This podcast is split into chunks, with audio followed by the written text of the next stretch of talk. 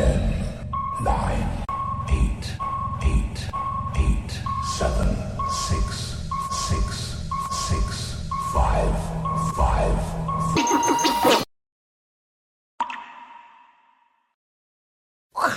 5.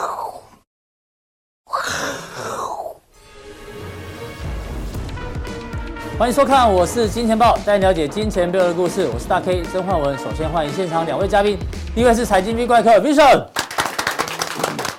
第二位呢是这个乙哥聊天室的好朋友，这个也是知名主持人文投资叫小贺，对这个文贺哥欢迎哦，开点讲座。这个两个节目都打一下广告哦。好，这台北股市呢，今天哦，中场跌了136点啊。那台币呢，今天哦，我们录影时间呢，大家看左上角这里，目前呢还是持续的贬值哦，贬值将近一角，所以呢又是一个股汇双杀的一个情况。那我们看一下台股的江波图哦，今天呢是开高走低，几乎收最低。那阿伦斯基哦，今天做了一件对的事情，在早上。9点出头，是不是？对，9点出头。就跟 V 怪客，请问一下今天行情怎么走？录了一个视频，说 V 哥，大家记得要看视频。反正结论就是小心开高走低啊。对，果然收最低。哎，这一来一往差到开高红盘的时候呢，小心，因为台币哦这么弱，所以呢外资没有回头，小心这个压力越来越大。果然哦，如果早上有看视频的人哦，你看你今天差100多，对啊，100多点，期货一口。那就大台就2万块哦，对不对？所以呢，不管你有没有放空，就算你没放空，你也避开了这一段下跌的风险。所以说，这个视频值不值钱？超值钱啊！我们还没收你钱呢，而且没有追踪的就收不到。对，一定要追踪我们，对不对？所以我跟你讲，我们做每一件事情其实都很花成本的，你知道吗？所以呢，我们一直在想说，我们的。加强店价格实在是太便宜了，好不好？对对对，这个使用者付费，未来我们可能会有一些方案在跟大家做讨论，大家要有心理准备哦。随便就让你省了一口大台2万块哦，股票有些还跌得稀里哗啦的。好，那这3天啊，从礼拜6、礼拜天到今天哦，都在发生地震啊，这个地动山摇，我相信很多人呢都受惊了，对不对？对。那这个。受到惊吓，文哥那时候在哪里？在家。对，几楼啊？3楼，也蛮晃，对不对？还好啦。V 哥家里几楼？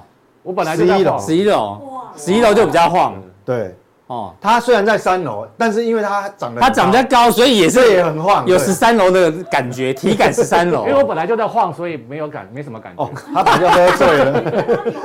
对，反正大家这3天真的是受惊了，所以我们要给大家压惊。如何压惊呢？送大家美金或者是金牛。就我们之前办了一个有奖征答嘛 ，V 怪客那时候问大家哪一天呢？就是这边有个游标了，好不好？在大涨那一天问大家，当市场一面看空时候，行情怎么走呢 ？V 哥的答案是先三再一嘛，先嘎空再杀多，然后后来会跌得很慢，有没有？先嘎空。啊，再杀多，然后跌得很慢，所以呢大幅度反弹，所以呢恭喜这一位哦，高达192个留言呢，还有7次分享，因为这个奖品比较珍贵，因为我去美国过香炉的，好不好？就只抽一位，土豆林先生，恭喜你，好不好？那如果你是普通订的订户呢，你只能拿到这个2D 金牛哦，2D 啊，只有一半而已，好 2D。那如果你是加强定的呢，你可以3选1，你可以考虑拿3D， 好 3D 金牛，或者是这个美元做的这个叫什么书签，好不好？所以加强定的订户呢，权利比较多，可以3选1，好。那当然一定要记得锁定我们的节目，因为我们的有奖征答在节目中会公布，然后赶快加入金钱豹的粉丝团有奖征答，然后donate也谢谢大家。那我们 Podcast 已经上线了。那如果在 Podcast 听到我们节目的，如果你觉得我想要看到更多的这个资料，记得来 YT 搜寻我是金钱豹，好不好？好，马上进入到今天的重点。第一棒呢，先请教到文鹤哥哥。这个呢，地震到今天早上还在地震哦。对。啊，现在大家已经搞不太清楚，现在到底是我在连线呢。啊，真的吗？对对，我刚才连线，然后我就说，地震。然后那个主播说，没关系，继续。我看 TVBS 有一个主播也是连到一半地震他就跑了，你知道吗？对，大家去看那影片，他就跑了。然后呢，那边很紧张，可以这样子哦，可以跑掉，因为他真的吓到了，一个小妹妹吓到到处跑。然后摄影棚那个灯会很晃。对对。哦。然后后来那个我看那个好像是导播就说：“赶快回去。”然后又回来继续播。对，那影片还蛮多人看。现在到底主震结束了没有？因为原本礼拜六917关山6.4的时候，大家说这个那么大应该是主震，结果不是。就昨天下午发生的6.8之后呢，气象局来说哦，这才是主震。大家想说哦，主震真的过了吗？就今天早上又来一个5.9，有稍微低一点点啦。那难道这是余震吗？我们不是专家啦，但是呢，就是大家要这个地震要做好准备，好不好？防震的一个准备啦，对啊，跟我们的行情现象讲到行情呢，这礼拜最大的事情呢，就是 FED 要开这个 FOMC 的决策会议啊，要公布这一次的利率。那市场上现在有3套剧本，几率最高是3码，第二高是4码，啊，最低的是2码。嗯，好，这待会文慧哥帮我们做解读哦。那今天呢，你看台股哦，这个量能萎缩哦。以为台积电这个大新闻可以让量能多一点点，是就没用了。台积电今天几乎收在相对低点，台积电没有办法，已经创了这个波段新低了。这个这么大的利多，帮不了他，对不对？那更不要讲这联电哦，上礼拜的新闻，高管呢已经开始在出脱股票了，好不好？长荣减资，结果呢今天几乎要跌停啊，差一档跌停，对不对？所以呢。还有人喊到520哦，哦，讲到520是他要再减资吗？还是不减资的情况下可以涨到520？这个也太难了吧？哦，好，520是真爱。然后这个面板的部分哦，也准备要减资了，对不对？对。所以整个人气个股啊，还有这个新闻，你帮大家解读一下你的看法。好了，我想今天呢也算是一个震撼教育了啊、哦嗯。就刚刚提到。原本呢，今天我们观察一早上开盘观察重点就是在于长荣减之后的今天第一天交易的一个状况。对，那一开始来表现没有很好啦，大概跌了 3% 左右。嗯、那我们也原本预期说大概就在 3% 这边停止了嘛，然后应该会有个小小的反弹啊，稍微收敛。我们来看一下右边的线好了，各有感觉。来，我们也大概嘛，我们先看一下嘛，大概跌了 3% 左右嘛。那我们也预期呢，大概会在这个180啊，没有想到会跌那么多的，真的没有想到会跌那么多。嗯、哦，那我想今天长荣这一根的长黑棒，那等于是宣示了整个这个货柜航运呢还要继续。今天是长黑棒，对，今天长黑棒。嗯、那你看那个阳明跟万海就更清楚了啦，哦，阳明跟万海就更清楚了。你看这几乎要回撤前低了，哦，都要破底了，这个都要破底了。哦，所以等于说。今天这一根长黑棒等于宣告，这个货柜三雄啊、又要往下来做一个修正。我一定要打个岔一下，工商服务一下。嗯，长荣 V 哥说什么？要等解套要练身体哦。你有10张人先卖2张，我记得那2张呢，先去报名什么健身房。对。所以说到底多值钱，我们才收你这么便宜，对不对？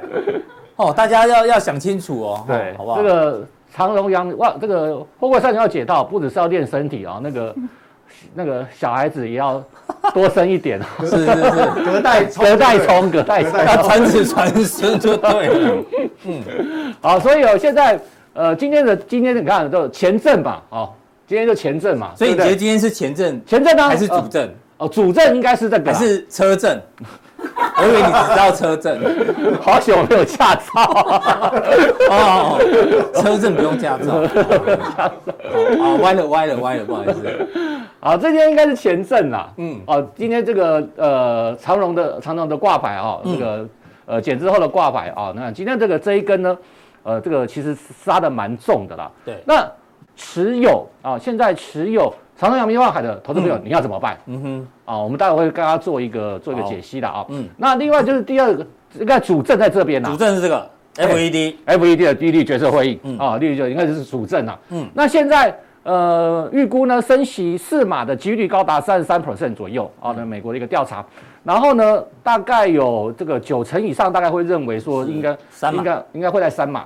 那我想不管是3码或者是4码，它都宣告一件事情。啊，就是美国要持续的回收资金是哦。那我们看最近的，如果你看最近的这个美金的这个美金指数啊，这个是对美元指数又创下了新高是啊，最近又创下新高。我今天早上看了一下，好像又在往上在要去挑战这个前波的高点啊，这个新高的位置啊。那这代表是说什么？刚刚也提到了台币的一个贬值啊，然后呢资金的一个汇出，那美元指数的一个强势，对，这都显示资金的一个外流。外资连续性的大卖啊，这都表示说外资呢在对台股几乎要做一个这个近乎清仓的一个动作了。那现在量能一直萎缩，你觉得这是很不好的征兆吗？当然，我想这个股市当中一句话大家都很清楚啦啊、哦，这个没有量就没有价啊，对不对？请移价一下，你看这个量啊，这个量真的太夸张了，才不到1600亿。对。那大家会说，哎，这个没有量是不是要筑底了？哦，大错特错啊！筑底是说你这个地方要不能破，而且你不能长黑棒。假如说你下杀取量的话，很快就会反弹。但是你下杀还没有量，连量都杀不出来，没有承接盘，对不对？对，这是我们这个叫做心灰意冷啊。好的，行情真的非常非常的冷啊。大部分投资朋友几乎都已经这个没有在看盘了，或者是已经不关心股市了，或者已经套到这个真的不想再看了啊。所以说这个行情呢会冷到什么时候？我认为就冷到主震那个时候。哦，就礼拜三，对，应该是礼拜四凌晨2点，对啊。那假如说如果如大家所预期的，这个升息3码，那我认为有可能利空出尽。短线有可能利空，短线有可能利空出尽、是。但是如果升息4码，那我认为还会再往下杀一段，会去成指数应该可能会测，这个应该守不住啦，这个应该守不住，应该就是国安基金那个防线，对，可能要回测国安基金防线了啊、这个大家可能要稍微注意一下。这个是盘势的一个对。那第三个事情就是9月23号啦，9月23号就是友达的最后会不是吧？对。那最近友达涨得还蛮多的嘛啊，那我们现在讲友达啦，好，我们现在讲友达。其实有逆势一直涨跟大盘相反啊。对，友达的涨势其实是跟大盘是逆势的哦。你看，今天其实没有跌哦，今天是小跌而已哦。今天其实小跌，你看跌0.83，一个不得，大概在18块钱附近哦。是。那你算低一点，13到18，涨了5块嘞，5块也是40%哎。对啊，一个多月哦，大概8月底吧，大概8月份开始哦，7月底8月份开始。一个都会涨了这个5块钱4成，这个很厉害的哈、哦，对比台股的走势真的很厉害的，而且跟乙哥的那个精锐有的拼哦。对，然后这个精锐也涨很多，但是没想到友达也涨那么多。那跟我的精诚没得比了哈。好，我会帮你转达给乙哥的，算什么哈？对，我的精诚哈不讲了哈。OK， 好，那13到18块嘛啊，13到18块。那好，它为什么可以逆势上涨，涨了4成，是有利多吗？没有，完全没有，对不对？面板价格继续跌，对不对？终端需求疲弱，对不对？库存高的还在高档，对。IT 面板下修，面对大家之后，大家友达群创8月份的时候回到疫情前的水准了，是，没有利多，第二季还赔钱，第3季也不可能赚钱。第4季更不用讲了，还在下修，修到什么时候？起码修到明年的上半年第二季，明年的第二季。是，但是为什么股价先反弹呢？为什么股价先反弹？有一个原因，第一个就是我刚刚讲的，9月23号友达要这个停资券了，要停资券，所以它有一个轧空的一个走势，轧空的状况，对，因为它目前空单啊。融券空单加上这个借券啊，将近20万张，超过20万张了，将近23万张，所以呢，它有个轧空的一个这个力道啊，这个题材。那另外呢，真的就是跌无可跌啊，跌无可跌。所以现在无论是台股，无论是个股，要止跌，一定要跌到跌无可跌，跌无可跌。友达就是一个很好的例子，是啊。那假如说你看最后回补是9月23号，那外资9月以来已经大买了20万张啊。你看外资最近是怎么卖台股的啊？没事就卖100亿啊，有事就卖你300亿，对，是啊，这没事有事就卖嘛，对。923是这礼拜五嘛？这礼拜五啊是最后回补日，是。那如果以友达为例子，如果以友达为例子，我们来看有一个今天也很弱的是什么？就是在航运股的部分哦。那这个航运以前香港有句话啦，叫烂船，要讲广东话吗？广东话，谁可以教我们一下？好，没关系。烂船也有三斤钉啊，再烂的船啊，再烂的船，它起码也可以捞出个三斤的这个钉子嘛，对不对？没有错吧？啊，那好。那最近航运股没有错，今天这个长荣真的很烂哦，真的差一打跌停。但是我劝我要跟大家讲，在这么烂的时候，你不要这个彻底的对它失望。要解套，我承认很难。啊，就像刚刚 V 哥讲的哈，身体要练好啊，儿子多生几个啊，让传子传孙。对，要解套很难，但是会不会有反弹？我认为会哦。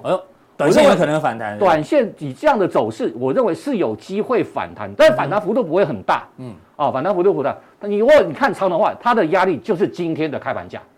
就今天的开盘价，就是它减资下来这个价格。OK， 好，那为什么我说这个航运股最近会有可能会出现反弹呢？第一个，我们先看散装的航运。好，散装航运今天很弱，没有错，惠阳也很弱，对不对？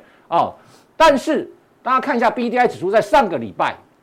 特别是 BCI 跟 BPI 有反弹，对，上礼拜是出现大反弹嘛，然后 BCI 跟 BPI 一周之内，应该说一天之内啦，你看这个一天之内涨幅都超过40%，一天之内哦，是为什么？因为这个中国突然说要什么铁矿砂哦，这个缺这个铁矿砂，所以呢，赶快要去载铁矿砂，载铁矿砂，然后呢，散装航运会比货柜航运好一点的地方是什么呢？大家知道吗？大家今天看到新闻哦，为什么这个长荣会大跌呢？因为哦，除了这个运价大跌，我们待会看的那个上海集装箱指数嘛，对不对？连14周下跌，这是跌到妈的，跌到你看2021年、2020、2020的啦，几乎已经跌到起涨起标前的，跌到起涨点了。对啊。好，假如你这样来算的话，大家可以知道，当年这个时候，在这个时候长荣赚多少钱？当年那时候长荣大概赚0.2，我听到这会吓死了。现在运价已经跌到之前长荣赚0.2，然后它减资嘛，我们乘一倍，那0.4，OK， 好。所以这样的一个数字来看的话，好了，我不是说明年长荣会0.2，我不是说明年会0.4块，但是我要跟大家讲，就是说。以这个运价走势来看的话，长荣、阳明、万海的 EPS 营收获利一定是往下滑。为什么？因为第一个运价确实在下滑，第二个明年他们有很多新船呐，要这个下海了哈，是不是这个？对啊，下海。你讲是哪一个下海？我只知道下到海里了。下到海里，对对对。就你不要常跟乙哥混在一起。是，乙哥带我去下海，对。下海。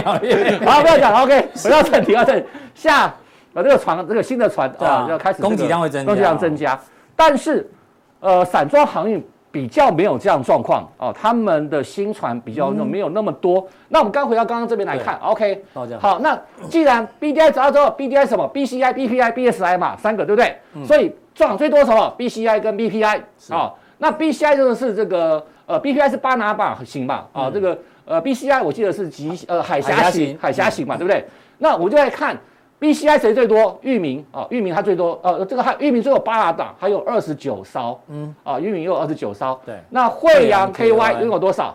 拥有巴拿马型16艘，海峡型15艘，所以假如说你要看散装航运的反弹，那我们就看这2个指标就好了啊，裕民跟这个惠阳 KY， 其他就不用看了啊。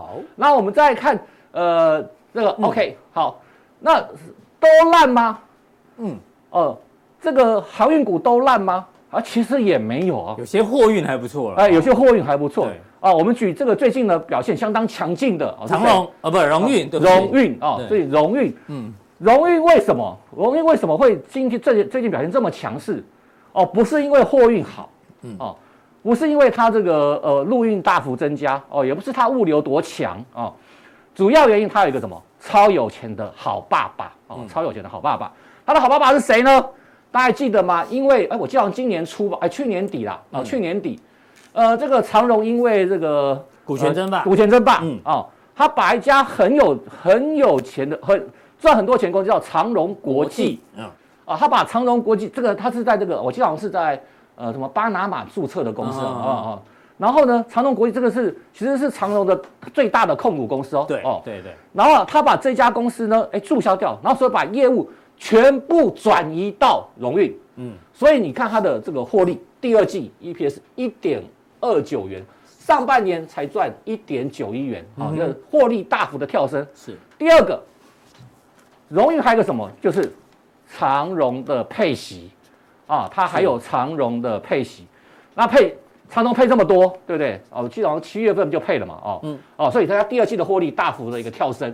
那它的这个物流园区就是我要取得对长荣国际的物流 91.21%， 对不对？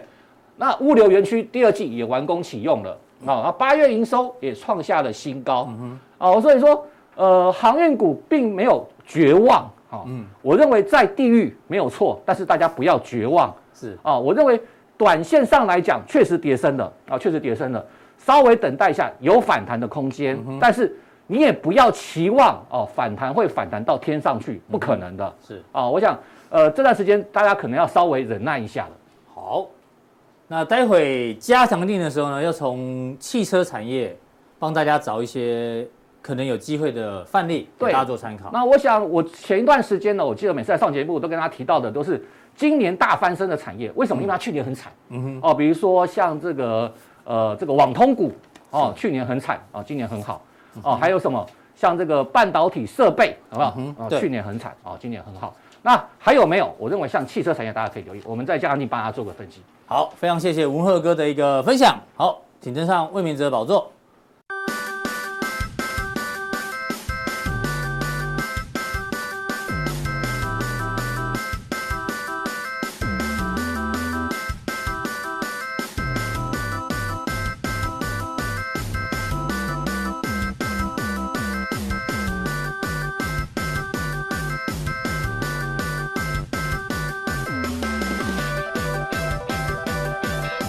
来，第二位来宾呢，邀请到我们的 V 怪客。那一样的问题呢，我们要跟 V 怪客继续做讨论。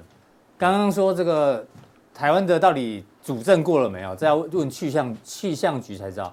但财经主政过了没有？我们要听 V 怪客的意见，因为本周事情很多，就在明天，台湾外销订单要公布了。对啊，我觉得这个才是主政所以台股的主政还没来。台股的主政，对，因为这个东西。被市场传送太久了，所以大家已经有股价有一打预防针的概念，对，预防针打很多次了，除非它升4嘛，是如果4嘛，那就跌破眼镜，那就变成是主政，对，所以那台股来讲，我觉得这很重要，因为我想说一个月数字不好，我们可以忍受，上个月不好，8月已经不好了，对，不，7月已经不好了，明天是公布8月不好，我们可以认为说你可能。这个经济部统计，有时候有点误差，但是你总不可能连两个月，那就是那就是要特别留意了。对，而且你要知道，你像预估明七月不好，代表8月到9月上半可能这2个月营收有问题。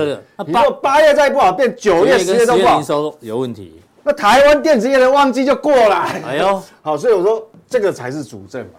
所以台股主政，所以很重要。这明天傍晚的数据很重要。好，那刚好本周我看除了 FED 之外，日本也要公布了哈。对。然后还有英国也要公布。这礼拜很热闹。对啊，然后礼拜五有一些 PMI 欧洲德国的。目前的 PMI 预估数字都比前一期来的更低，好不好？要好很困难嘛，你光一个能源危机就没办法解决嘛。所以你看 V 哥讲了半天，他没有讲到余震他讲的都是主震因为你要讲余震，一定要这个先确认，主震要先确认才有这个嘛。如果连主震到底都还没办法确定，那当然对，所以大家还是要小心一点对啊，对行情要有一点点这个风险意识。那我们先讲一下这个台股的部分。对，那台股为什么？你早上为什么要突然那个免费视频大放送？加强令观众会不开心啊？怎么这样阿伦扣薪水，阿伦司机，我们也要付薪水给你。不要阿伦就跑来问我，可能他他手上还有股票套牢还没跑，他还没跑，他每次都慢半拍啊。你看我们普通定的观众哦，都知道要跑了，对啊，都知道那个要练身体，没错，他都还不跑，你看他顽固不灵啊，顽固不灵啊，对对对。你看我那个我早上就跟讲说，其实以后那视频要考虑只留给嘉航定了，你那盘中好不好？台股很难好嘛，为什么很难好？你看哦，这个我们从啊金融，我这个查金融海啸之后到现在，你看蓝色是什么？蓝色是台币对美元的汇率，往上走是贬值，好，往下走是升值，那你对照台湾的加权指数，是我短线不准啊！你如果说趋势，你如果说3天、5天、1个礼拜，那个不准，但是讲整个趋势，你看。只要台币升值的时候，大部分都涨。那台币在贬值的时候，它就下来。对，我知道你在考大家，没啦，台币是蓝色。台币贬值，抱歉，没关系。台币贬值的时候，那个加权指数大盘就会跌。台币升值啊，对，股市就涨，就容易涨嘛。你看它两个是负乖离嘛，没错。你看这一段时间哦，就是那个。欧债风暴过后，然后这个陆股那时候也重挫，结果资金后来躲到这边，台币也是贬值，台币往这边走，然后加权指数下就跌。好，所以你看台币这一段有升值很长一段时间，你看加权指数就震荡走高。是，那你看这个地方是什么？18000多嘛，18619。啊，你看那时候去年底的时候，台币是不是升到27块多，27左右嘛？好。所以那时候，所以我们像我们那个海外期货的户头啊，都是外币嘛。那时候你每天在靠腰，汇损很严重，因为它很多海期部位，美元嘛，美元，所以汇损很严重哎。可是今年都回来了，都回冲回来了，回冲嘛。你看台币贬值，对，狂贬，台币就是这样贬嘛。那加权指数淡下来，所以为什么我讲说其实哈，所以其实你这个就另类推背图嘛，你刚。除非你有办法确认新台币能够止贬回升，不然你如何去期待加权指数要大涨？对啊，你现在找不到台币升值的理由哎，对不对？因为对啊，美国还在暴力升息，你台币要怎么？所以没办法。好，那反正大盘的规划跟文慧哥差不多，大家就是要有风险意识，看台币啦哈。对，台币还是看起来还是没机会不大。那上个礼拜五美股有公布一些数字，你待会帮大家做解读。那美国现在的经济状况或全球经济状况，我们已经尽力帮大家找。画面上红色的呢代表是比较乐观的，绿色呢代表比较悲观的，一看就知道悲观的比较多。乐观的呢，就只有一个，还好有乐观也有悲观。万一全部我害怕全部都悲观了，那就很难判断了。高盛是唯一目前比较乐观一点点的。他说目前大概有机会软着陆，软着陆就算乐观了，你就知道其实全球还是蛮，这是比较有风险意识的。那预估哦，年底会升到 4% 到 4.25%，哦，那他认为。升到这样的幅度呢，但是呢，失业率可能不会大幅增加，他认为应该是这样的一个情况。但是刚好相反，这个呢 ，IMF 前首席经济学家他认为这一次这样升上去之后呢，失业率一定会大幅的上升，所以他们这一点看法不一样。OK，那他属于比较悲观的。那这个世银的总裁呢也说，因为全球央行都在紧缩啊，所以全球经济要再衰退。德意志认为这个一路会升到 5%。他认为不止 4%， FED 最后终点会升到 5%， 这个就要我们逐月追踪所有的数据了。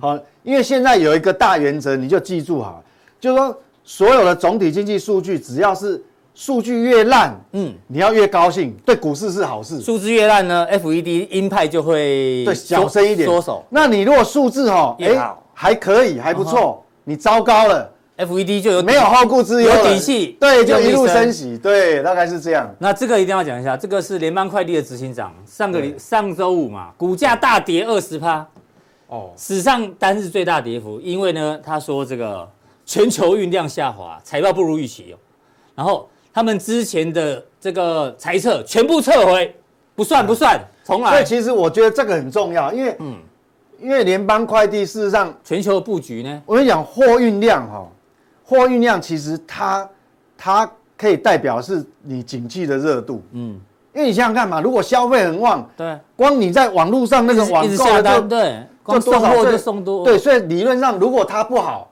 那代表什么？但会有时间差哦。这个我等一下后面会解读美国的经济数那个消费数据哦，会跟这有关系，就跟它有点不一样。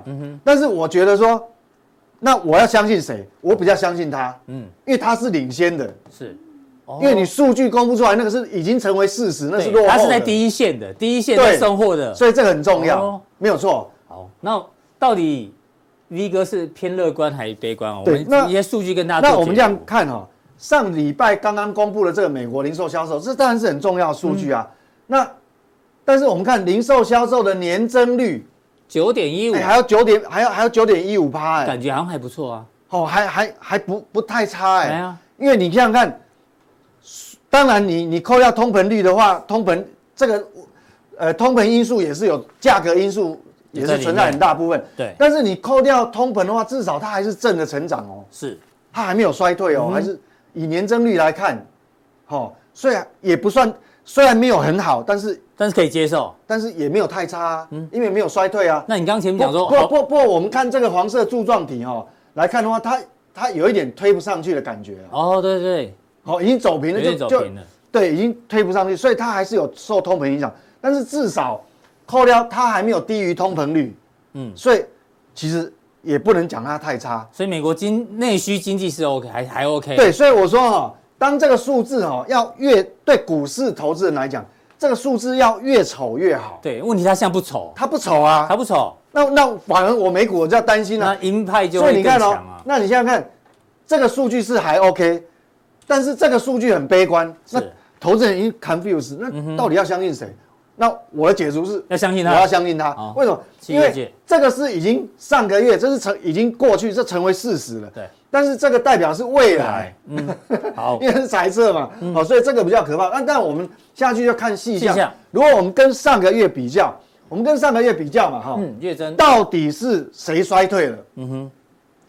因为油价跌幅很大，所以这个加油站下来，这个本来就正常可以接受。油价下跌的关系，那房地产呢开始走下坡，就是弯头了，不好，所以家具也不好，这但 OK， 好，那比较让我觉得有一点点意外是说，理论上哦，一般来讲我们的网购啊，应该一路成长啊，对，应该不太会衰退。哎，连 V 哥都已经在网购了，你知道吗？连他60几岁的都知道怎么网购了。我现在好不容易学会，你知道吗？啊、所以，哎，那个，哎 ，Google 很厉害，你知道吗？我买过什么商品哦，他从隔天开始，他我那个广告一直来、啊，网络的广告就一直是，对啊，就是那个类的商品，哇，好厉害哦，大数据、啊。现在连我常就上 MOMO， 因为它一直跳出来会吸引我，所以说我都不敢乱买东西，我怕被老婆看到你最近在看什么东西这样，会一直跳来啊，哦，被惊死。所以你看哦，这个比较意外。哦，电子商务是衰退，对对。那还有一个哈、哦，我们要小心，跟台湾就有关系。这个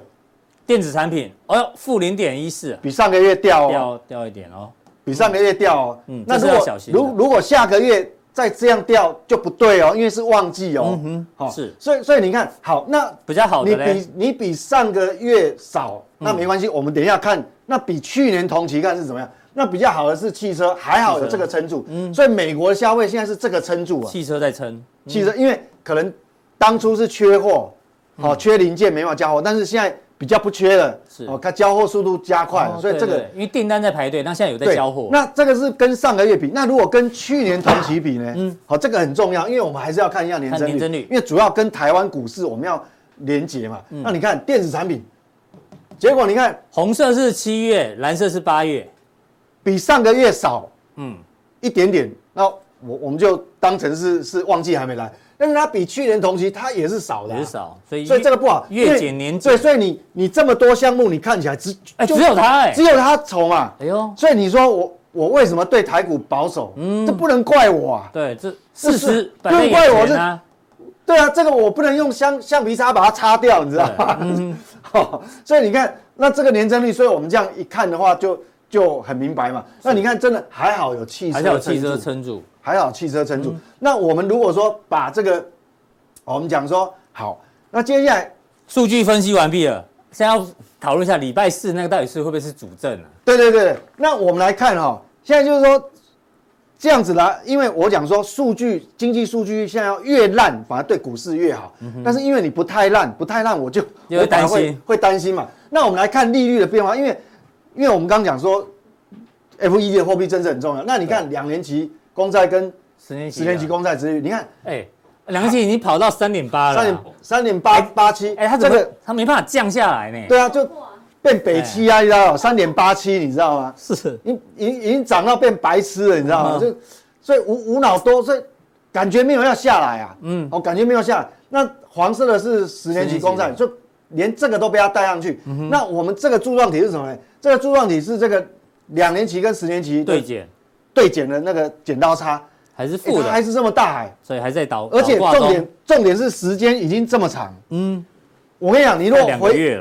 你这个倒挂的时间，你若回过去，你一追溯到公元2000年哦，没有一次有这么长的啦，哦、这破纪录了是。所以我跟你讲，这个真的衰退的，这个基本面衰退的几率就很大的，嗯、哦，因为这个牵扯到这个就是那个货币注入实体经济的这个意愿的问题，这个我以前解读过了、哦，嗯，对。那我们来反射在美股上面，那我会怎么看呢、嗯？那我分享我的看法，我觉得最好的状况在这底部在这边嘛，对，前一波低一点，那这个是压力很大的颈线嘛，是，它最好的就我的看法，它最好状况等于就是在这边盘整而已，嗯，即便礼拜四假设升息3码，哦，大家已经预期之内，然后真的反弹了，这利空出尽，短线反弹，我认为。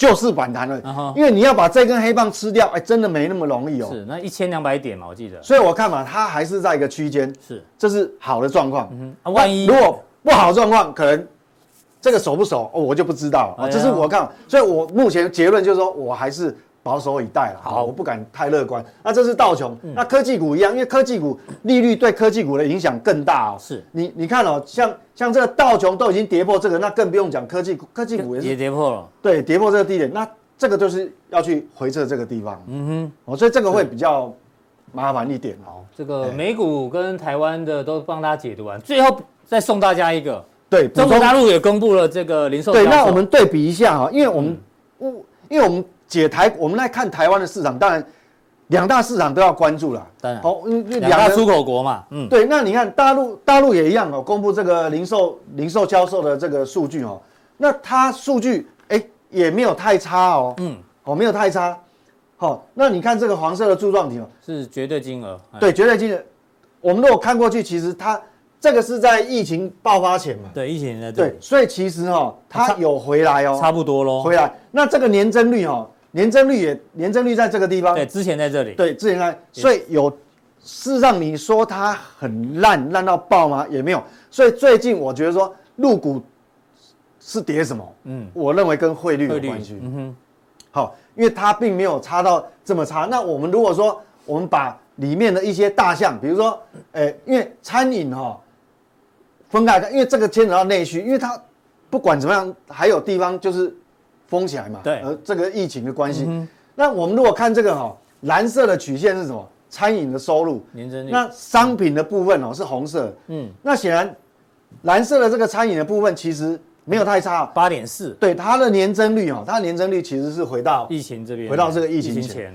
那商品销售的部分哦，比疫情前少一点，比较弱，嗯，所以现在不景气是真的嘛，嗯哼，好、哦，所以硬体的部分是这样，那。还好哈、哦，唯独是它有一个市场叫做汽车。哎呦，它一样跟美国一样，所以现在全世界所有消费都是靠汽车生，因为汽车去年很多缺零件交不了货，现在零件不缺了，开始顺畅。所以你看哦，它也回到差不多疫情前。嗯哼，好，疫情前。